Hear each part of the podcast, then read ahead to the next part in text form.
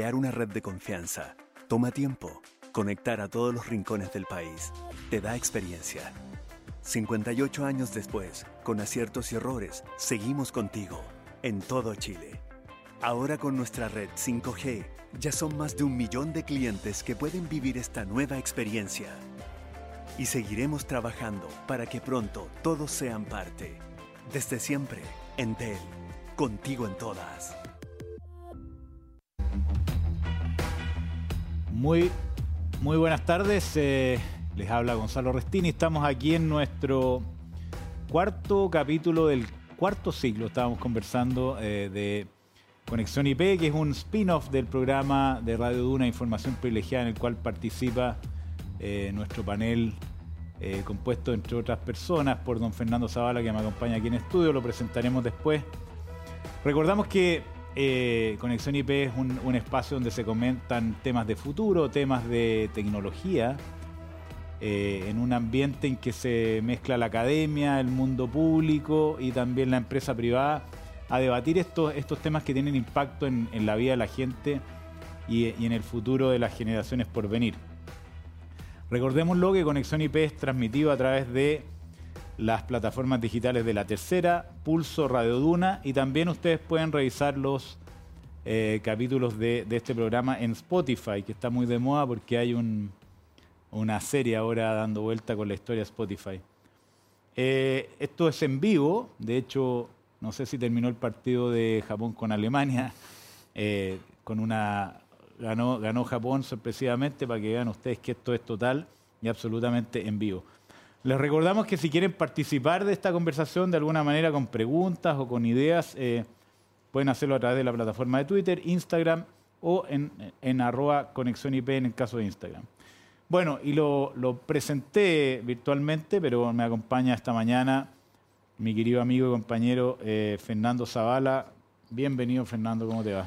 Muchas gracias, Gonzalo. Muy buenas tardes. Buenas tardes también para todas y todos los que nos acompañan en este cuarto capítulo de Conexión IP.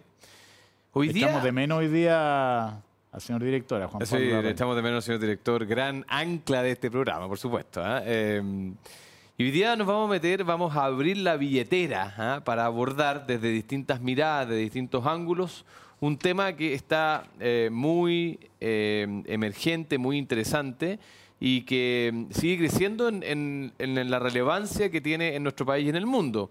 Y hablamos de los nuevos medios de pago a través de tarjetas de crédito, débito, aplicaciones móviles, el desarrollo de esta nueva industria fintech, eh, el uso de tarjetas de prepago no, o de prepago no bancarias, eh, que todo esto que según la Comisión de Mercado Financiero sigue tomando fuerza de manera bastante acelerada en, en nuestro país y obviamente en el mundo. ¿ah? Para abordar este interesante tema, eh, les eh, le damos la bienvenida y les presento al panel que hoy nos acompaña. Empezamos por, eh, ella es una ingeniera comercial, convención en economía de la Universidad de Chile, PhD en Economics de la Universidad de Barcelona, España. Posee un magíster en políticas públicas, políticas de competencia y evaluación de impacto. Además, tiene una amplia experiencia académica y profesional en temas vinculados a la libre competencia, incluyendo su rol como economista jefe de la Unidad Anticarteles en la Fiscalía Nacional Económica hace algunos años. Damos la bienvenida a Ana María Montoya, economista académica, cofundadora de la Red Procompetencia y socia de Butelman Montoya Consultores. Putelman Consultores. Dute- Butelman Consultores, perdón. ¿Qué tal, Ana María? Muy bienvenida. Muchas gracias por la invitación a discutir estos temas tan relevantes, así que espero que se dé una dinámica muy entretenida y que podamos aprender entre todos. Muchas gracias. Bienvenida, Ana María. Y nuestro siguiente invitado también es ingeniero comercial de, de la Universidad Católica, además máster en finanzas de la, de la misma universidad, PhD en management en, la, en el- la, la escuela de Kellogg en Northwestern University en Estados Unidos. Además está especializado en economía de las organizaciones, la organización industrial, finanzas corporativas y dirección estratégica. Actualmente es profesor de los cursos de estrategia e incentivos, que es un tema súper interesante, ¿eh? a la organización del MBA que imparte la Universidad Católica. Le damos la bienvenida a Joaquín Poblete, académico de la Escuela de Administración de la Universidad Católica e investigador asociado del Instituto de Sistemas Complejos de Ingeniería. Bienvenido, Joaquín. Hola, muchas gracias por la por invitación.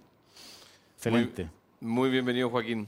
Nuestro tercer invitado eh, hoy es un ingeniero comercial de la Universidad Tecnológica de Chile con más de 13 años de experiencia en el área de gestión financiera, donde su foco ha estado puesto en la protección de recursos financieros y monetarios de las empresas del retail. Además, ha sido gerente de medios de pago en el área de tesorería y ha asumido cargos en el área de Contraloría, tecnología y operaciones. Damos una cordial bienvenida a Maximiliano Pérez, gerente de mercado de capitales y liquidez en Walmart Chile. Maximiliano, muchas gracias por estar acá. Gracias, Fernando, por la invitación y como Walmart estamos súper contentos de, de invitar eh, participar a estos debates. Excelente. Bueno, antes de comenzar queremos saludar a los presentadores de este ciclo de conexión IP, eh, que son esta vez Entel y Walmart. Les recordamos además que Conexión IP está siendo transmitido, como decía Gonzalo, en vivo a través de las plataformas digitales de latercera.com, pulso.cl y duna.cl. Excelente, entonces eh, comencemos. Les recordamos que la idea es que interactúen, se pregunten, conversen y, tengamos una conversación lo más fluida posible. Pero vamos a, dirigir las preguntas nosotros a, algunos de ustedes en particular, con la posibilidad, reitero, de que, de que intervenga. Parece como debate político. Oye, Joaquín, yo, yo quería partir preguntándote. Hemos, eh, eh, aquí hay una cifra que yo creo que no, no sé si es la, la más decidora, pero eh, la explosión que ha habido en medios de pago digitales es, es impresionante. El, el efectivo ha desaparecido en muchos sentidos de la vida diaria de muchas personas. Hay otras en las cuales la, la economía en efectivo sigue siendo la principal, pero tengo el número acá que durante el primer semestre del, año en curso se canalizó, según los expertos, a través del mayor uso de medios de pago digitales. El uso de tarjetas creció un 77,5%, cifra récord en los últimos 20 años de registro respecto al año anterior. Hay cambios profundos en la industria de medios de pago, un fenómeno global además. Eh, ¿qué, qué elementos consideran, consideras tú de que han incentivado este crecimiento eh, que ha bra- básicamente desplazado el uso efectivo? ¿Cuáles fueron, fueron los elementos que han determinado este, este cambio tan grande? Yo- Yo creo que hay que, que distinguir dos, dos lados, yo creo. Un lado es eh, los- las personas o lo- las entidades que han entrado a participar en la industria, que han tenido un crecimiento gigantesco y, y eso principalmente ha sido por cambios regulatorios. Si uno, uno se ubica antes del año 17, las únicas entidades que estaban autorizadas a emitir tarjetas eran eh, los bancos. Y además los bancos eran los únicos autorizados a hacer la, la adquirencia, la afiliación de comercio. eh, y todos los bancos le entregaban un mandato a Transbank y Transbank entonces hacía la afiliación en su nombre y por lo tanto este era un mercado donde, donde no era posible entrar. Y entonces hubo una serie de cambios regulatorios el año, 2000 el año die- eh, 2017. 17, ¿no? 2017, ¿no es cierto? Se permite a entidades no bancarias emitir tarjetas ya el, el 2019 vemos que entran fuerte la- las fintech con tarjetas de prepago. El año 2017 también eh, eh, se, se permite a algunas procesadoras de pago hacer afiliación de comercio y ahí entra multicaja, por ejemplo. Eh, y más importante es que eso, creo yo, ha sido el hecho de que ha habido una serie de, de- causas judiciales, se podría decir, eh, un expediente de recomendación normativa, una consulta de, Cruz Verde, eh, que terminan en que el Congreso aprueba una, una ley de fijación de tasas de intercambio que hace que, que los, los bancos entiendan que, que la manera como está organizado lo- el mercado de medios de pago va a cambiar. eh, y entonces eh, los medios de pago, o sea, los bancos, perdón, eh, el primero fue Santander el, el 2019, en, en abril creo del 2019, le retira, ¿no es cierto?, el, el encargo a Transbank de que haga la adquirencia a nombre de ellos. Y entonces empiezan a hacer ellos adquirencia a través de, de su propia plataforma Getnet. GetNet. Y un año después el resto de los bancos también eh, le retira el mandato a Transbank. Entonces Transbank adquiere licencia, empieza a hacer, adquiere licencias de Visa y de Mastercard, empieza a hacer adquirencia por su cuenta. El BCI saca su propia adquirencia, también lo hace el Banco Estado. Y entonces el mercado empieza a funcionar con tasas de intercambio en la práctica. eh, y eso hace que, que exista la posibilidad de que entren muchos otros actores y hoy día por eso vemos gran proliferación o un aumento importante de los actores por el lado de la adquirencia y por el lado de la emisión. Eh, ¿Tiene una idea de cuántos emisores hay hoy día en Chile? ¿Alguno de, de los que está aquí? Emisores de... Sí. Yo, en prepago hay como 12, ¿no? Fintech hoy ¿Bancario día o no que... bancario? Todo. bueno, eso. Prepago, claro, porque Debe ser un prepago. poco más de hay- 20. Prepago, la CMF sacó una estadística que entre los que Mm. han pedido licencia de autorización y los que han sido autorizados hay como un total un 18. En el Mm. fondo, entre autorizados y que están pidiendo solicitudes de autorización. De hecho, Mercado. Pago acaba de, de Exacto. hacer entrada con, con, eh, una bandera Mastercard, ¿no? Eh, Exacto. que, que debería ser el último actor. Ahora, ya, está todo ese lado del- de, la, de la oferta, por así decirlo, pero también está el, está el tema de, de demanda, eh, que, que tiene que ver con, el- con cuánta gente accede a las tarjetas, por un lado, y, y- y qué, qué uso le da y qué ganas tiene de usar tarjeta. Yo creo que también ha habido temas súper interesantes por ahí, ¿no? Que tienen que ver con la pandemia. incluso. Joaquín, adelante y los demás si quieren intervenir, encantado. Ya, eso, porque yo, sí, Sí, yo- me embalo y no... ah, Adelante, Sí, adelante, profesor. Yo, ¿no? yo- yo tomo el guante. Eh, a ver, e- el uso, el uso de tarjetas venía aumentando desde antes de la pandemia eh, y, y- y si uno ve eh, el uso de tarjetas tanto en cantidad de transacciones como en volumen de transacciones, si yo miro del 18 a la fecha, se duplicaron. O sea, el- no, me, no me parece para nada extraña la cifra que das tú, porque si aumenta el consumo hoy día se va dedicado principalmente a tarjetas, eso va creciendo muy rápido. Y, y en parte es por, porque han cambiado las costumbres de las personas, en parte también es porque hoy día hay mucho más comercio no presencial, ¿no es cierto? Las empresas no presenciales como Mercado Libre y otros se han hecho muy populares y eso aumenta también el uso de la tarjeta. Pero este, este aumento en el uso no se ha visto reflejado en el aumento de comercios que aceptan tarjetas en igual cantidad. Y podemos conversar por qué, pero si yo miro del 2018 a la fecha, el uso de tarjetas se ha duplicado, pero la cantidad de comercios que aceptan tarjetas eh, ha aumentado más o menos en un 25, en un 30%.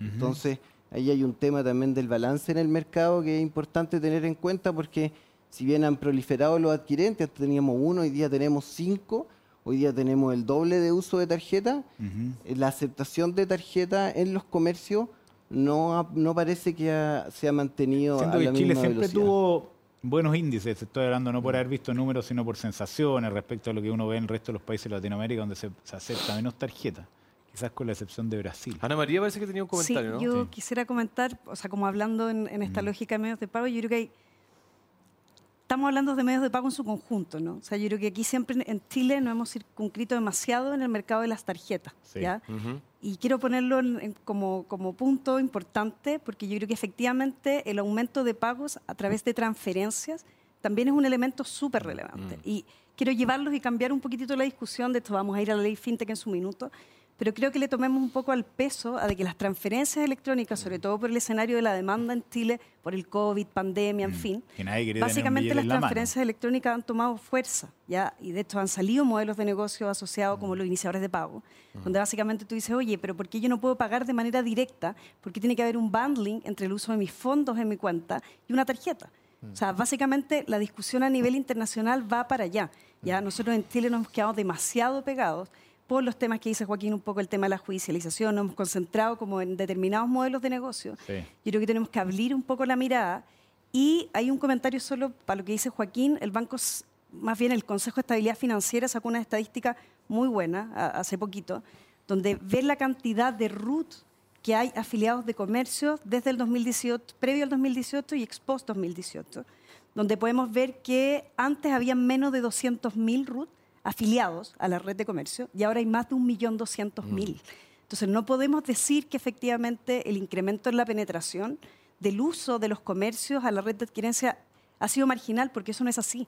O sea, efectivamente ha habido, y para que un mercado sea competitivo, un poco como ha explicado Joaquín, necesitas competencia en el giro emisor, que se ha ido dando, ¿no es cierto?, por cambios regulatorios, pero también competencia a nivel de que tú como usuario puedas ocupar la tarjeta en diversos comercios. Y yo creo que vamos encaminados, vamos en Chile encaminados hacia allá, pero de alguna manera tenemos que abrir la discusión donde que no podemos quedarnos pegados en que los únicos medios de pago modelos. son las tarjetas. Claro. ¿ya? Hoy día tenemos que abrir esa mirada porque hay otras formas. Y básicamente es evidente, cuando hay monopolios como lo que había en Transbank, la discusión estaba en el monopolio que tenía poco incentivo a la cobertura, ¿no es cierto? Que tenía tarifas con subsidios cruzados. O sea, había toda una dinámica muy poco competitiva en Chile. Y yo creo que hoy día tenemos que tender para allá, pero yo creo que hay que, hay que cambiar un poco el foco y mirar qué es lo que está ocurriendo con la tecnología. Porque si nos quedamos pegados solamente hablando de tarjetas, bueno, vamos a seguir teniendo barreras y van a ser barreras judiciales, judicializaciones. Como PIX en, Brasil, por ejemplo. El, como el PIX, como el UPI, ¿no es cierto? Como el CODI en México. En esa lógica, Ana María, desde hace un par de años funciona masivamente el modelo, este famoso modelo de cuatro partes, ¿no es cierto? Que eh, mm. explicado muy, muy en sencillo de alguien que no es un experto como yo, separa el rol del emisor del rol del adquirente. Y hay otras dos partes además que, que se incorporan a este modelo. Quiero hacerte una pregunta como más desde arriba del punto de vista estratégico. ¿Cuál crees tú que ha sido el impacto en beneficios para los consumidores de adoptar este modelo y en particular de la eh, qué rol ha tenido eh, esta, este cambio regulatorio en la adquisición de la incorporación de tecnología dentro de todo el sistema de cadena de pago que se ha dado en los últimos años? Bueno, yo creo que hay que remontarse, ¿no es cierto?, desde, desde cuando uno se empezó a preguntar el por qué era importante generar competencia y cuáles eran las fallas que había en su minuto, ¿no es cierto? Que la Fiscalía Nacional Económica lo detectó cuando se presentaron estas recomendaciones normativas, ¿no es cierto? Cuando se abrió todo el tema del proceso en temas de medios de pago. Básicamente los problemas en Chile eran principalmente de cobertura. Si tú mirabas por nivel socioeconómico, por decir de ingresos en las distintas comunas de Chile, básicamente el nivel de penetración de POS por millón de habitantes en Chile estábamos muy por bajo por el nivel de ingreso per cápita que nosotros teníamos. ¿ya? Entonces, básicamente tú decías, bueno, hay, hay un problema de cobertura. Y si nos íbamos a la organización industrial, tú te preguntabas, ¿por qué pasa esto? ¿ya? Y básicamente, para que un mercado de medios de pago sea competitivo, tienes dos clientes. ¿no es cierto? Por un lado tienes los tarjetavientes y por un lado tienes los comercios. Entonces la pregunta era qué estaba ocurriendo ahí. Bueno, lo que estaba ocurriendo es que había un monopolio, como decía eh, Joaquín, ¿no es cierto?, en Transbank, en la adquirencia, donde básicamente los monopolios no tienen incentivo a aumentar cobertura, porque básicamente tú fijas determinadas tarifas, ¿no es cierto?, y básicamente hay toda una pérdida de bienestar y eficiencia. Entonces básicamente yo creo que los beneficios, y como decía previamente, se han dado por la cobertura de los comercios. O sea, básicamente esta estadística que sacó el Consejo de Estabilidad Financiera no es menor efectivamente la cantidad de comercio, y estamos hablando, no sé, ves Mercado Libre, que muchas veces personas que antes no tenían acceso a vender a determinados consumidores, hoy día pueden meterse. Tú vas y tú compras, ¿no es cierto?, en tu aplicación a, segmentos donde antes no estaban para nada afiliados, ¿no es cierto?, a esta red de comercio digital. Entonces, eso por un lado, yo creo que el tema de la cobertura es importante. Pero también en la competencia en la emisión. No nos podemos olvidar que básicamente en su inicio solamente los bancos podían emitir tarjetas débito, no así crédito. ¿ya? Entonces, lo que era débito, por eso se abrió toda esta regulación, ¿no es cierto?, para la competencia en eh, eh, giro no bancario, digamos, para los prepagos. Pero no podemos olvidar que ambas puntas son importantes. Entonces, efectivamente, que hayan más competidores en la punta de la emisión, todo el mundo dice, bueno, la inclusión financiera ya estaba por, dada por el Banco Estado. Y la verdad que sí, el Banco Estado ha sido un rol súper importante, pero como receptor de tu salario. Si tú mirabas en ese momento cuánto la gente ocupaba la tarjeta de, la cuenta RUT para pagar, era muy marginal. Entonces, una cosa es acceder a medios de pago y otra cosa es usar el medio de pago. Y en ese sentido, la competencia en el giro emisor es muy importante y no podemos olvidarla. Entonces, yo creo que esos son los beneficios que yo veo y el incentivo a la tecnología. Ana María, hay un informe del Ministerio de Hacienda que eh, tú contribuiste a redactar, entre otros, donde eh, se habla de esta brecha de inclusión en el acceso, que me imagino que tiene que ver con lo mismo que tú decías de que la competencia ha traído mayor cobertura y me imagino mayor acceso. Te quiero cambiar un poco el, ángulo y llevarte al mundo de las fintech, porque además de todo el modelo cuatro partes, estamos en el proceso de una discusión legislativa sobre una nueva ley fintech, que, que le viene, le agrega otro pelo a esta sopa. ¿Cuál crees tú que es el impacto de la existencia, la, eh, digamos, la, creación de un ecosistema fintech y, la explosión que hemos tenido de firmas fintech en eh, reducir la brecha de inclusión y acceso que, tú mencionabas y que menciona este informe. Sí, bueno, la ley fintech que se decidió eh, legislar ya, porque ya gracias salió del Senado ya, está en el Tribunal Constitucional. La ley fintech lo que hace es, primero, bueno, se, se reconoció en Chile, ¿no es cierto?, determinadas brechas de acceso en crédito, brechas de acceso, bueno, en temas de, pago también, en brechas de acceso en lo que tiene que ver con seguros y también lo que tiene que ver con eh, el acceso en general a temas de educación financiera, administración del manejo, ¿no es cierto?, de temas de educación financiera. Y en ese, en ese rol es que básicamente se reconocen algunos modelos de negocio, porque tú hay unos tipos de plataformas de crowd lending, ya de, que en el fondo que otorgan préstamos, muchas veces las pymes tienen restricción de acceso. ¿Ya? Entonces, básicamente la, la, CMF hizo todo un trabajo por reconocer nuevos modelos de negocio que hoy día no están en el perímetro regulatorio y que básicamente se van a incorporar en materia de seguros, en materias de crédito, en fin, ahora, o sea, eso ya está reconocido. También otros modelos, ponte tú, de mini bonds, donde les van a permitir a las firmas, que hoy día no tienen acceso al, al sector financiero, de emitir pequeños bonos, imagínate con el tema de la restricción de acceso por la crisis que estamos viviendo, básicamente tiene toda una parte de crédito súper importante, ¿ya? Pero asimismo en pago. Ya, yo quiero reforzarlo ahí. En pago reconocemos los iniciadores de pago, que la iniciación de pago son estos sistemas eh, informáticos que básicamente te permiten enrutar una transacción de medio de pago, de transferencia cuenta a cuenta, donde tú no vas por ningún riel de tarjeta. Es ocupar tu transferencia electrónica como medio de pago en un comercio, que en Europa está muy utilizado y esa es una, una de, los, de las cosas bien interesantes. Y también se meten figuras como los wallets, pero wallets que no vayan por esquemas de tarjeta. En Chile, de nuevo, toda la legislación y la regulación estaba muy asociada a que el único mecanismo que existía era, por rieles de tarjeta y por rieles de marca. La pregunta es, no tiene por qué ser así. Y se crean estas figuras de los wallets, donde tú podrías efectivamente utilizar a través de otros mecanismos tus medios de pago. Es un modelo muy americano ese, ¿no? Muy, muy europeo, muy europeo. O sea, el Open Banking en general, que viene como parte de la ley FinTech, es un remedio de una autoridad de libre competencia donde básicamente lo que, se, lo que se identifica en su momento eran dos causales. Una tenía relación con que las pymes tenían sus créditos en sus mismos bancos, y aun cuando las pymes podían tener mejor eh, tasas en otras entidades bancarias. capturar. Claro, y básicamente era por la información. Y aquí viene el Open Banking, donde básicamente yo pueda dar los datos de mi cartola, mi estado de pago, mi perfil, mi comportamiento, para que otros me hagan ofertas, y mm. quizás mucho mejores que las que tengo. Y eso era un remedio de competencia. Y el tema de los iniciadores de pago lo mismo. Era una manera de imprimir competencia al esquema de tarjeta. Eh, y de evitar este, este bundling entre el uso de la cuenta mm. y, los fondos que tú tienes y la tarjeta, básicamente.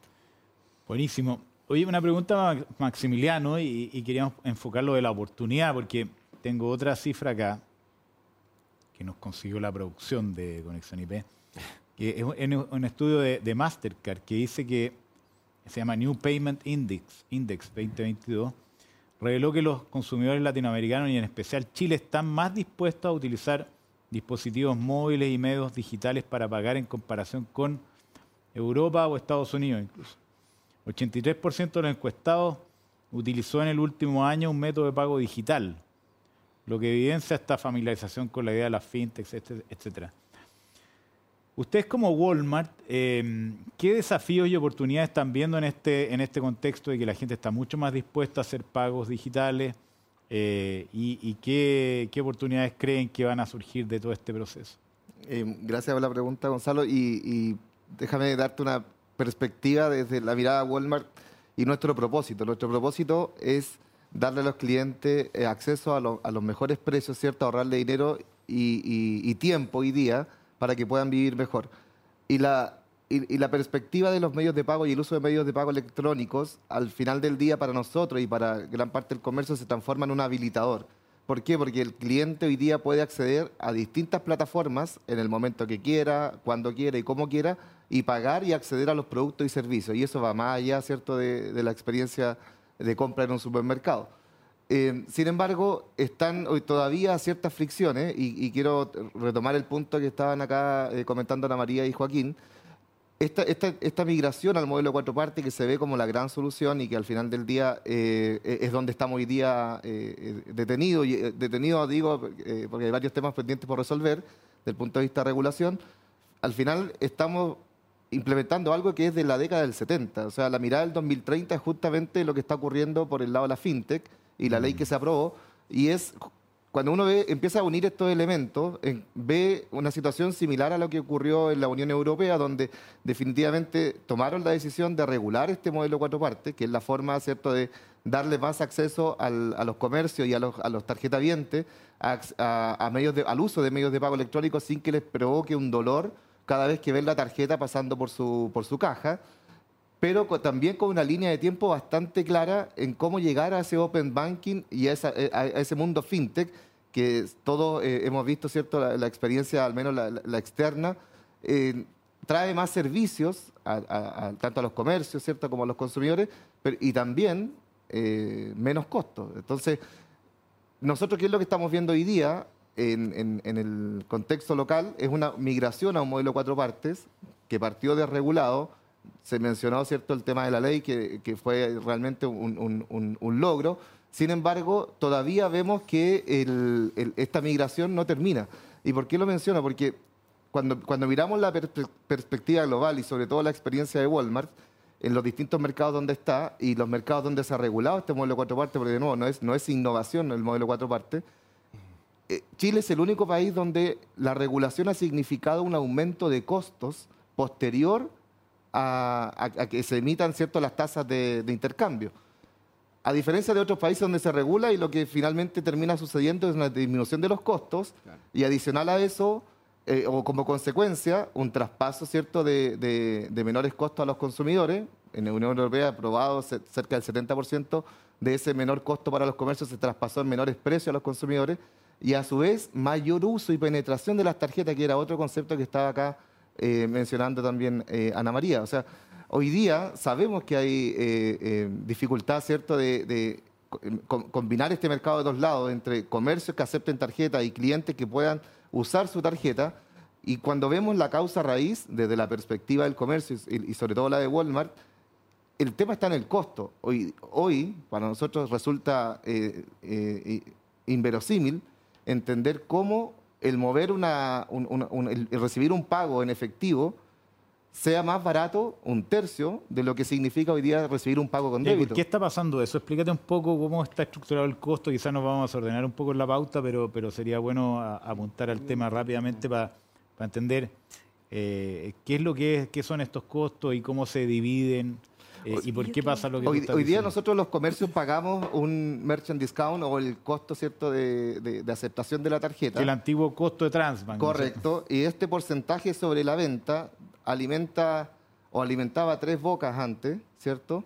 Hoy día, eh, perdón, dos bocas que era Transbank y el emisor. Hoy día, en este modelo cuatro partes, alimenta tres bocas, entonces era muy difícil entender que o comprender que alimentar más bocas iba a ser más barato. Y resulta finalmente lo, lo- lo que está ocurriendo hoy día. Los costos están subiendo, al menos a nosotros, eh, sobre un 30-40%. ¿Por qué? Porque lo que se ha regulado, y acá resulta bien curioso, salió la ley, y, y eso es importante para también darle seguimiento por el lado de la ley FinTech, salió la ley, aplaudimos todo esa ley, sin embargo, la primera eh, promulgación de tasas provisorias finalmente terminó resultando incluso más caras que las tasas implícitas que traíamos del modelo tres partes, que ya estaban cuestionadas de la perspectiva de la libre competencia. Entonces, el tener hoy día eh, unas tasas de intercambio más altas, y a eso le agrego, en la tasa de intercambio, por cierto, es el ingreso del emisor, el que emite la tarjeta, ¿cierto? Eh, le agrego el costo de la marca, que es quien entró en este juego. la bandera. La bandera, ¿cierto? Más el Carvisa, que son los, los- que tienen hoy día el, el- el poder de mercado. Y, a- y adicional, los adquirentes, que es donde teníamos al principio la discusión de si hay o no competencia, finalmente abrimos, abrimos ¿cierto? Eh, gracias a la, a- a- a la normativa, ¿cierto?, del 2017 que emitió el Tribunal de Defensa. Sin embargo, hoy seguimos con un actor dominante que es Transbank.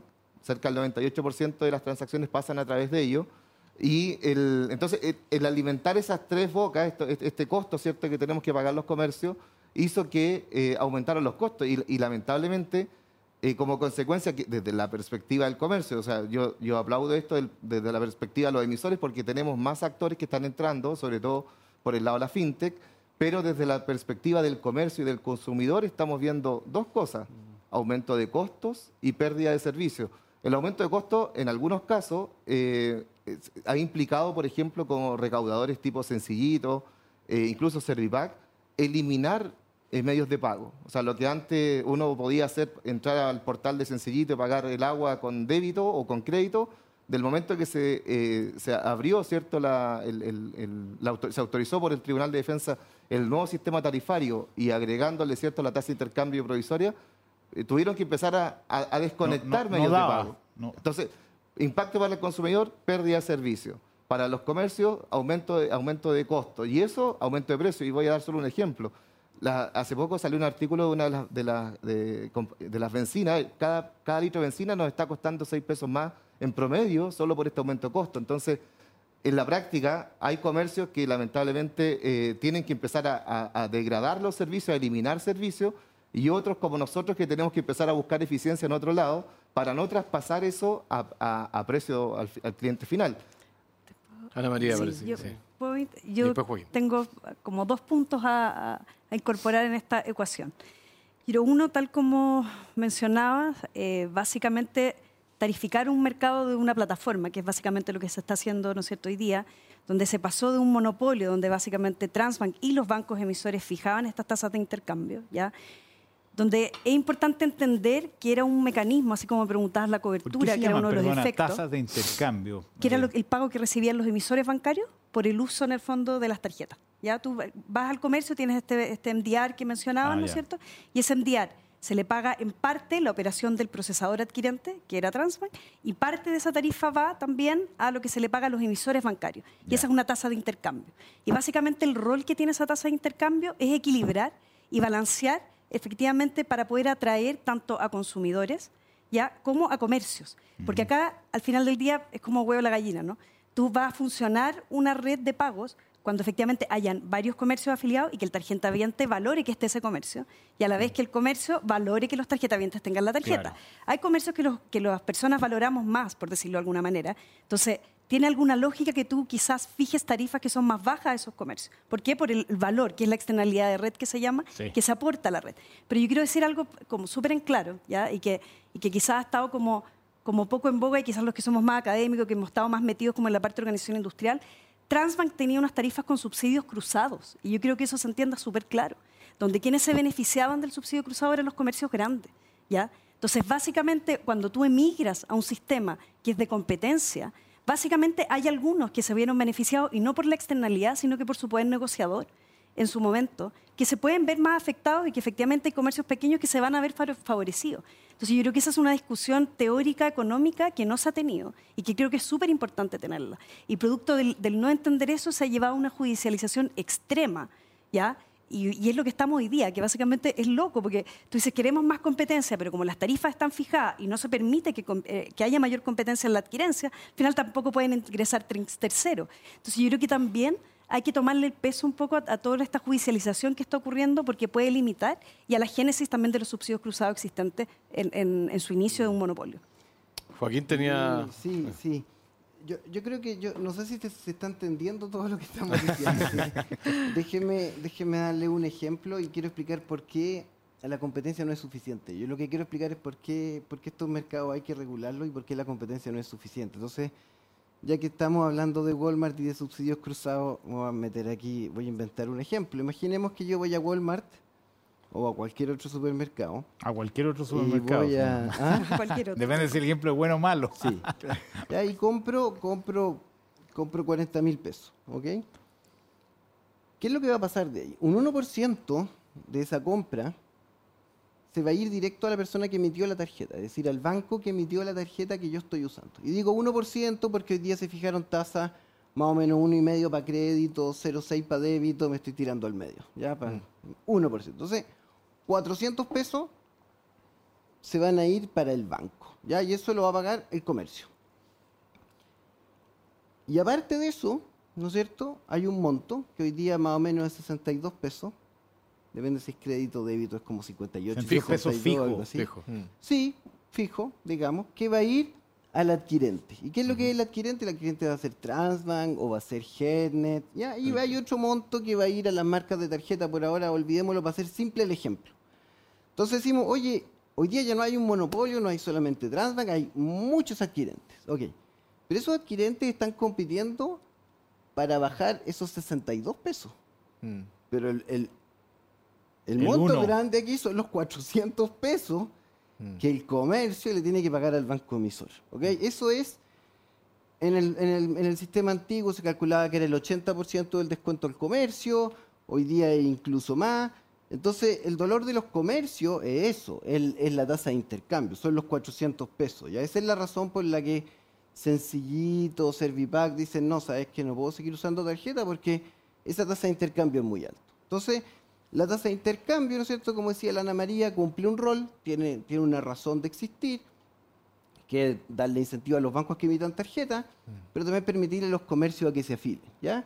Ahora, las nuevas tasas de intercambio que hay son más bajas que antes, un problema de subsidio cruzado, la verdad yo creo que no. El- el- el- el- la Fiscalía Nacional Económica, eh, cuando pidió que se hiciera una regulación de carácter general, ellos calcularon el total de recaudación vía tasas de intercambio en el sistema antiguo versus el nuevo, y encontró que con las nuevas tasas que hay, eh, el, costo total para los comercios, sumamos todos los comercios, aumentaba significativamente, incluso sin considerar margen adquirente, suponiendo que se iba a cero con la competencia, eran más de 60 millones de dólares anuales extra en costo para los comercios. ¿ya? Entonces, por supuesto, tampoco se trata de, oye, llevemos esa tasa a cero, porque hay que darle cierto incentivo a los bancos Claro. para que efectivamente emitan, pero existe un mecanismo aceptado generalmente en el mundo para regular esta tasa de intercambio, que, es- que se conoce como el test del costo del curista o, o el test de indiferencia al comercio. Eh, pero la verdad es que las tasas provisorias que fijó el comité son mucho más altas que las que establecen este, este, este estándar internacional. Pero, pero el comité ya dijo que, están trabajando para fijar tasas consistentes con el test del, del costo del turista y la verdad que si de acuerdo a ese criterio en el futuro se fijaran tasas de la misma manera que se ha hecho en Europa o, o en un montón de otros países recientemente y estos niveles bajaran a lo que dice este test. Este test lo que busca precisamente es lo que decía Maximiliano, decir, oye, para el comercio debiera estar más o menos indiferente entre aceptar efectivo y afectar Claro, eso tarjeta, debería ser que- el...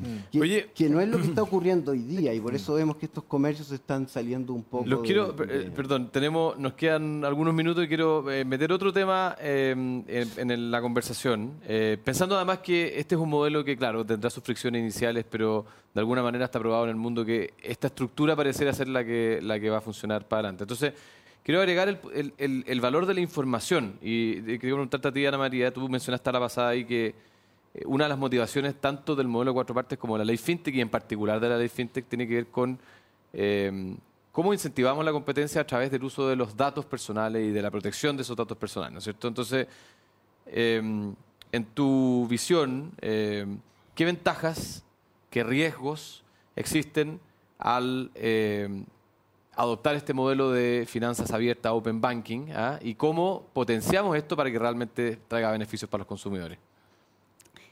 A ver, eh, primero, bueno, un sistema de finanzas abierta, como para que, para que lo entendamos así en términos general, tiene como dos, dos fuentes, ¿ya? Una es lo que le llamamos acceso a lectura de información, que es básicamente de tu información desde la cartola, eh, desde tus seguros que tú tienes, los créditos, es tu propia información, ¿ya? Eso es lo que se llama el acceso a lectura. Pero también hay de acceso a escritura, que esto es lo que yo te mencionaba, los iniciaciones de pago, donde tú puedas iniciar operaciones de transacciones o podrías también, por ejemplo, poner término a determinado contrato que tengas con una institución financiera, ya que es donde está emigrando hoy día Europa. Si nos remontamos, y, y creo que es una buena analogía a la fusión, tú comentabas delante la fusión de IS Falabella, en Chile la fusión de IS Falabella se reprobó en su momento por la ventaja informacional que iba a tener un actor en Chile, ¿no es cierto?, muy importante, porque iba a tener la información del consumo, ¿no es cierto?, más toda la información del retail que se tenía en ese momento, ¿no es cierto?, de la banca retail que se tenía en Falabella. Hoy día la economía digital nos da para que se reduzcan las barreras y ventajas informacionales de los incumbentes en la provisión de servicios financieros. Entonces, ¿qué es lo que intenta hacer el Open Banking? Básicamente es eso, es nivelar la cancha y donde efectivamente otros oferentes puedan acceder a mis propios datos con mi propio consentimiento y a través de un sistema que sea interoperable. Y ahí es donde viene todo este mecanismo y un poco lo que me preguntas tú, del tema de los resguardos, donde básicamente la ley se hace cargo de los temas de ciberseguridad, se hace cargo de los temas de ley de protección de datos, que efectivamente fue uno de los temas que el Congreso se discutió bastante. Y básicamente hoy día la CMF y como están las normas, se queda todo muy regulado y muy resguardado, ¿ya? tanto a nivel de la Comisión de Mercado Financiero como en la protección de datos del consumidor también. Entonces ahí entra todo lo que tiene que ver con el CENAC. Así que yo creo que efectivamente, como está diseñado y en función de las normas y los estándares de ciberseguridad, no es un riesgo distinto a lo que está acostumbrado a tener la CMF, si te fijas, ¿no? Entonces, básicamente yo creo que la gracia es reducir las barreras de entrada en los datos y en las fricciones. Ustedes les debe sonar bastante, quizás no lo mencioné, pero les deben sonar bastante estos casos, ponte tú, cuando se bloquea la fintech para acceder como iniciadores de pago, se bloquea el uso de los datos. Hay casos de libre competencia tanto en Europa como en Brasil, súper interesante, donde los bancos cuando ven a estos oferentes como competidores empiezan a pedirle más claves, por ejemplo, para ingresar. Entonces, si tú pones estándares, al final todas estas fricciones se eliminan. Entonces, básicamente lo que se está haciendo es permitir pero espérate, la entonces, simetría en la perdona, déjame interrumpirte ahí. ¿Qué falta? O, o la pregunta es más bien, ¿falta regulación? ¿Falta solamente que esto opere? ¿Falta gestión? Para que se puedan tender estos puentes, se puedan producir estos cruces, se puedan generar estas conexiones, para que las fintech realmente puedan ofrecer un servicio que sea 100% eh, operable, digamos, en este ecosistema? A ver, el Open Banking o Open Finance, porque lo que hicimos fue Open Finance, porque no es solamente productos eh, de información financiera de los bancos, ya está, hoy día existe para que ustedes sepan. O sea, hoy día, no sé, BCI, por ejemplo, tiene su propia API y básicamente ellos van y reciben información o estos scoring, la gente le pasa sus claves y básicamente esto está ocurriendo en el día de hoy, digamos. ¿ya? Tener un marco de Open Banking regulado con estándares de la Comisión de Mercados Financieros va a hacer que esto explote. Yo creo que esa, esa es la diferencia y hoy día se tienen que definir todas las normas de cuáles van a ser los mecanismos, si van a ser API, eh, en fin, los estándares de ciberseguridad. Hoy día falta definir efectivamente el cómo. ¿ya? Pero el marco general, que es lo que hizo esta ley, ya está. Ya, y con, ese- con esa bajada del cómo, ¿tú crees que se da espacio para que las fintech entren realmente a desarrollar su potencial? Absolutamente, absolutamente. Esto yo ahí los invito a leer, eh, bueno, este informe que tú mencionabas y una encuesta que se hizo desde el mismo Ministerio de Hacienda y desde el BID, donde básicamente se ve toda la potencialidad que tienen los distintos modelos de negocio eh, por el uso de este, de este mecanismo. Oye, ¿Cuál, cuál va a ser hacer- la entidad? ¿Cuál va a ser la entidad que va a regular el, el uso de La los Comisión de datos Mercados personales? Financieros. La O sea, no, CMF ya. la CMF tiene la, la facultad, ¿no es cierto?, de emitir todas las normas, Sí, de tener sí, todos claro, los recuerdos. Pero ¿quién va a regular, digamos, el, el uso de los datos? Quien hoy día va a tener la facultad ¿Sí? por estar, efectivamente, es- es- la CMF va a estar a cargo, el CENAC también, y cuando empiece a regir, porque se está discutiendo, tú sabes, la ley de protección de datos Claro, en el Congreso, entonces ahí sí. se deriva... Ahí a debiera quien- definirse finalmente. Claro, pero quien define los estándares y quien regula, La efectivamente. ley es de protección de datos es fundamental para ver cómo se maneja todo esto. Exacto, ¿Ah? tal y cual. debieran darle más atribuciones a CERNAC, ¿no? Como, como, o no, no O sea, el CERNAC yo creo que hoy día las tiene. ¿Sí? El CERNAC, ¿Tú acuérdate que salió, salió que una legislación, sí, pues, acuérdate que salió una nueva legislación donde efectivamente está dándole mayor atribución al CERNAC. Oye, Yo, yo quería preguntarle a Maximiliano cómo están viendo ellos desde Walmart toda esta, esta revolución que está ocurriendo en el mercado financiero y medios de pago. Nos comentabas tú que estuviste trabajando en Estados Unidos, en Bentonville, donde es la, la casa central, que me imagino que ha- te- ha- habrá mucha exposición a cosas nuevas eh, que están pasando, cosas que vienen. Eh, y, y quería preguntarte un poco cuál es la visión de ustedes en ese tema y, y también cómo están promoviendo ustedes la, inclusión financiera, que es finalmente uno de los grandes objetivos de todo este movimiento, ¿no? dar a, a la gente acceso a más, mejores medios para manejar sus finanzas y sus pagos.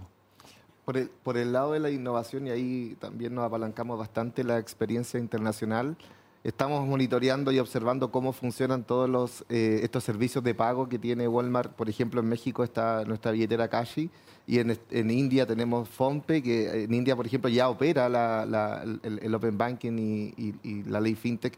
O más que la ley FinTech, el- esta apertura, ¿cierto?, del La mundo lógica del financiero. Open Banking. Claro, el- y ahí funciona con UPI, que es lo que mencionaste tú delante. El- y esa experiencia, monitoreándola, entendiéndolas cómo operan y cómo se adaptan al, al mercado local.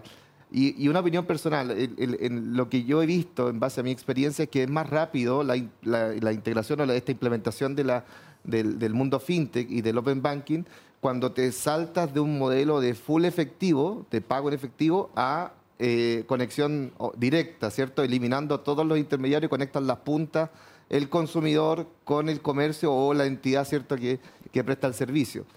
En el caso nuestro, que es similar también a, a, a otras economías, eh, es el ejemplo de China, por ejemplo, que eh, tiene un, un crecimiento acelerado, ¿cierto?, los pagos con celulares, eh, lo mismo en. India. Ya, paró de crecer incluso, Exacto, fue una entonces locura. lo mismo en India, pero en mercados como el nuestro, donde son tan tarjeteros, que era lo que mencionaban acá, o sea, como que todo el, el mecanismo de solución y de integración, de inclusión financiera era a través de la tarjeta, la transición es muy, muy lenta, precisamente por todas estas barreras que se van generando. ¿ya? Ahora, desde la perspectiva Walmart, ¿cómo, cómo nosotros estamos hoy día fomentando ¿cierto? tanto la innovación como la, la inclusión financiera? Desde el, desde el lado de la innovación acabamos de inaugurar este año un centro que es Walmart Lab, donde estamos Sí. ahí abriendo espacio ¿cierto? a, a, eh, a- a- académicos, a eh, áreas de innovación locales, internacionales, al equipo nuestro, poniendo todas las capacidades a disposición para experimentar, fallar, probar, ¿cierto? Y las cosas que resultan, ponerlas a disposición del cliente en un ambiente controlado. Eso, eso ya está andando y ahí tenemos varios experimentos andando. Y por otro lado, respecto de la inclusión financiera, yo te diría que si no somos el, el número uno en términos de, uso de, de- de transacciones con medio de pago electrónico, probablemente estamos en el top 5, ¿cierto?, de, de acceso, de dar acceso a los clientes. Y te lo comento porque durante la pandemia mencionaron ustedes el crecimiento de los medios de pago electrónicos. Nosotros vamos muy en línea con el, con el movimiento de la bajada del efectivo y el aumento de las tarjetas. Los porcentajes son muy similares. y, durante la pandemia llegamos a tener ce- cerca del 75-80% de nuestras transacciones con algún medio de pago plástico, sea débito, crédito, tarjeta eh, líder BCI, que es la, el- el- el- el- la- la que tenemos en alianza con BCI. Y eso, en el fondo, eh, a- da acceso, ¿cierto?, a que todos los consumidores que atendemos, ya sea en la cuenta de, de Lebu, de Salamanca, en el líder de, de Puente Alto, en el líder de, de Valdivia, ¿cierto?, tengan acceso a, a medios, a productos y servicios que se puedan pagar con estos medios de pago electrónico. Entonces, somos un actor relevante, facilitamos ¿cierto? la inclusión financiera y más del, del- de ese 80% de pagos con plástico, el 60% es, es pago con cuenta RUT. Y esa cuenta RUT vino finalmente a resolver este problema de darle acceso a la banca a gente que estaba eh, no bancarizada o subbancarizada. Entonces, por, por ese lado, como Walmart, seguimos eh, en, en ese compromiso y preocupados, y por eso que hemos tomado este rol tan activo en, la- en el debate, ¿cierto?, de cómo se regula el- el- la transición, porque finalmente tenemos que asegurarnos de seguir cumpliendo esta promesa de ahorrarle dinero a nuestros clientes. Y cuando vemos la migración, lamentablemente se empieza a deteriorar esa promesa porque eh, cada transacción que se mueve del efectivo al, al- al débito Te sale nos más cuesta cara. tres veces y hoy día si fuese prepago sería cinco veces el ¿Y, costo. y eso por qué, por Y ahí, qué ocurre? ¿Por qué dame- no nos Un segundito, Gonzalo, porque causas? quiero contar algo que quizás, y y acá puede ser que Joaquín o Ana María me ayuden también en la parte eh, académica. Eso produce, dadas las barreras que tenemos producto de, la- de la- de las normas de las marcas, nosotros no podemos diferenciar precio y darle, el- en el fondo, eh, traspasarle ese costo al consumidor que paga con la tarjeta de crédito, por ejemplo. Tenemos que tomar todos los costos de los medios de pago, con todo este deterioro que te estoy comentando, y traspasarlo en el precio del pan a todos los clientes. Use o no use el medio de pago Claro, pro- promediar. promediar y ese, y ese, y ese precio del pan, que el cliente que paga en efectivo, se produce sale efecto más caro. Robin Hood inverso. Y eso es lo curioso. ¿Por qué? Porque este cliente, que eh, el más desprotegido, donde nosotros llegamos, ¿cierto? En estas localidades que son eh, rurales, donde en algunos casos estamos solo nosotros, ese cliente tiene que pagar el mismo precio que el cliente, ¿cierto? Eh, ultra bancarizado, con acceso a millas, puntos, pasajes gratis, etcétera. Eso lo paga finalmente el consumidor más desprotegido. ¿Por qué? Porque tiene que subsidiar, ¿cierto?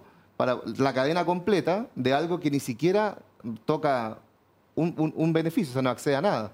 Entonces, ahí es, es- es nuestra preocupación, ¿cierto?, como compañía, de estar eh, apoyando, ¿cierto?, todo este proceso de regulación, aportando información desde nuestra experiencia internacional, el equipo que tenemos en, Estados Unidos, ¿cierto?, en expertos en medios de pago, trayendo toda esa información a la discusión local para justamente asegurar esa transición sea lo más eh, eh, beneficiosa para el consumidor, ¿ya? Y que además le permita acceder a un e-commerce, por ejemplo, que no sea solo exclusivo de un tipo de cliente, sino que democraticemos el e-commerce a través ¿cierto? de estos medios de pago electrónico, pero que no sea un, costo más alto. O sea, hoy día tener un porcentaje de la transacción no tiene mucho sentido cuando estamos pagando un teléfono, ese 1,5 o 2%, no es inmaterial. O sea, tenemos casos como el de PC Factory que tienen, no sé si han tenido alguna vez la oportunidad, pero entren al portal, precio efectivo 100, precio con tarjeta 105. Como en Argentina. Claro, exactamente. Entonces,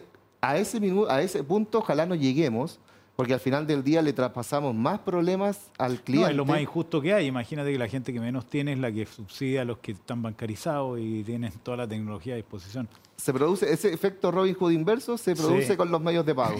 ¿Y por qué, se, por qué se produce ese efecto? ¿Por qué subieron los costos? No sé si, si se trató de, de- de contestar. Yo por lo menos no lo tengo claro. O si usted tiene alguna versión de por qué ocurrió eso Yo- yo y quiero- si- yo quiero- y ahí cómo se va a resolver. Se creó Señor- este comité, se ¿Ya? creó este comité, la ley, se salió, surgió esta ley, se creó el comité, perfecto. El comité contrató un asesor, le recomendó al asesor un costo y el comité tomó una decisión de traspasar un- un- una tasa de intercambio que es tres veces la recomendación del asesor. Ah, no le hicieron mucho caso al asesor. Las razones detrás, o sea, hoy día nosotros estamos esperando que la tasa de intercambio definitiva venga a resolver, ¿cierto?, este problema que tenemos en la transición.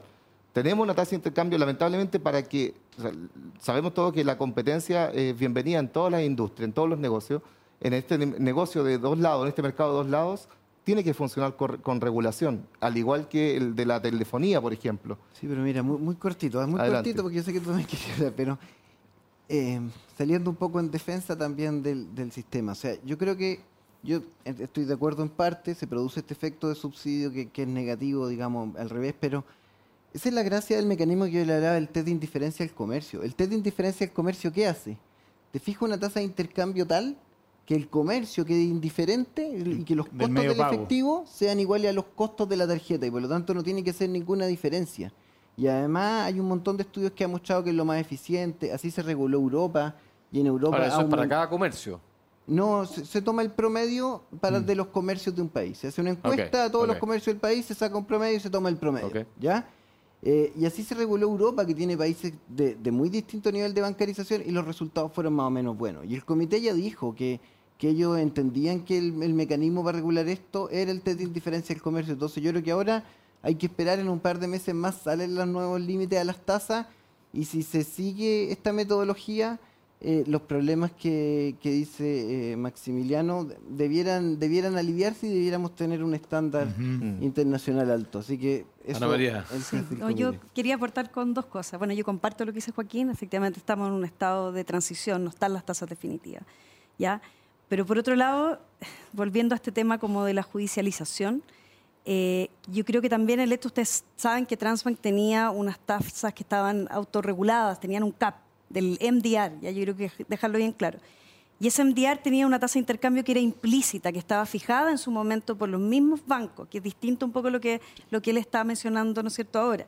Entonces, básicamente, si ese merchant discount que fue fijado previamente con una tasa implícita, que no era por un órgano regulador, o sea, que, que no era en base a esta regulación, tenías MDR que era muy bajo, yo eso quiero que quede bien claro, es ahí donde había una especie de subsidio cruzado. Y era en eso, por eso quizás tú no me entendiste en la No, génesis sí. de su inicio. Sí. Entonces, básicamente los cambios que ocurran producto de esta tasa de intercambio nueva, y que, ojo, no solamente también se preocupan de los comercios, sino que también de la competencia en el giro emisor. Si tú tomas tasas de intercambios que no incentiven la emisión del prepago, No toda esta competencia ahí. que yo les mencionaba inicial, donde necesitamos una competencia en el giro emisor y que es relevante, no se va a dar. Dos Entonces, cosas. básicamente hay que equilibrar ambos mundos, entonces uno no puede estar solamente primando, y ese es el rol, y por eso lo está haciendo, ¿no es cierto?, una autoridad, y por eso, porque hay que conciliar aquí los intereses, ¿no? Sí, Para que un sistema de medios de pago funcione. Yo creo que eso es importante entenderlo. Eh, eh, Súper de acuerdo. No suscribo todo, pero sí quiero mencionar dos temas. Primero, que en Chile no tenemos un problema de falta de tarjetas o de emisión. Acá estamos sobrepoblados de tarjetas y la cuenta RUT es parte de la solución eh, de por qué en el fondo tenemos tantas tarjetas también. Hay de 14 millones, al menos 12, 10 eh, usan frecuentemente eh, su tarjeta cuenta RUT. Entonces acá el problema no está en la competencia a nivel de emisión, el problema está en la aceptación y ese cliente en el fondo que acceda a, poder pagar productos y servicios con su tarjeta. Nosotros, independiente de los- de los números, o sea, cuando vemos la tasa de intercambio, sobre todo la débito, nos cuesta tres veces lo que cuesta en Francia pagar la Coca-Cola. O, en Rumania, tú mencionaste Unión Europea. Unión Europea quizás nos preocupamos de dos o tres países, pero hay países que están incluso en PIB más, más abajo que nosotros. Entonces no hay una justificación económica que, de- que respalde ¿cierto? una tasa de intercambio tan alta. Sin embargo, la Fiscalía y nosotros suscri- suscribimos la posición de la Fiscalía Nacional Económica cuando le pide al Tribunal de Defensa este cumplimiento forzoso, ya que mencionaste dos veces la parte legal. Este cumplimiento forzoso incluso pone el número, este MDR o el total del costo que tiene que pagar el, el comercio, que incluye la tasa de intercambio, el costo de la marca y el del adquirente, en un 0,4%. Nosotros suscribimos y, a- y- y- y coinci- coincidimos ¿cierto? en esta mirada del costo, porque la, la Fiscalía en el fondo tiene la- los datos, tiene la expertise para decir, este es el costo que ayuda a mantener la red y ayuda también a proliferar la aceptación de medios de pago electrónico en todos los comercios, independiente de su tamaño. Aquí no tiene que ver con el tamaño. O sea, hoy día, con la si- en la situación actual, lamentablemente los más perjudicados son los kioscos, los pequeños comerciantes, porque en algunos casos, sobre todo este, mes, este costo fijo que puso Costo Transbank, fijo ha sido un problema. ha sido un problema y hay algunos casos donde el kiosco tiene que decir esta Coca-Cola yo no la puedo vender con débito porque mi margen se lo tengo que pasar a Transbank, Claro, ¿cierto? sí, eso lo, lo hemos Entonces, visto. dos temas. La Fiscalía Nacional Económica puso un número, este 04, general. Nosotros lo suscribimos, creemos que eh, cubre, nosotros nos deja en una posición de indiferencia, ¿cierto?, respecto de qué medio de pago pasa por nuestra caja. Y adicional a eso, el tema no está en la emisión. Aquí no hay un problema de emisión en Chile. Tenemos muchísima tarjeta, más que incluso en los países desarrollados, con menos bancarización y con tasa de intercambio un tercio de lo que tenemos hoy día en Chile. Perfecto. Se nos acabó el programa, estimado. Se acabó el programa. Oye, pasó rápido, ¿ah? Pasó rápido, muy entretenido el tema, muy actual y además con, con cosas por resolver en este tema tan importante. Si ustedes lo quieren volver a ver, pueden eh, entrar a YouTube, también en, eh, En Spotify. en Spotify. pueden revisar toda la conversación que tuvimos hoy día. Les damos las gracias a nuestros panelistas muy activos y muy, muy apasionados por un tema entretenido. Eh, bueno, les recordamos y le damos las gracias a nuestros auspiciadores que son Entel y Walmart y los dejamos invitados para el próximo miércoles a eh, Desarrollo humano, Desarrollo motor humano, de ese- cambio en empresas y personas. Ese es el tema que hablando. tenemos para la próxima semana. Les damos las gracias. Hasta pronto. Gracias a todo el panel. Gracias, Gracias, Fernando. Gonzalo, gracias, Fernando. Gracias, Gracias, a la gente del equipo por, eh, por este capítulo de Conexión IP.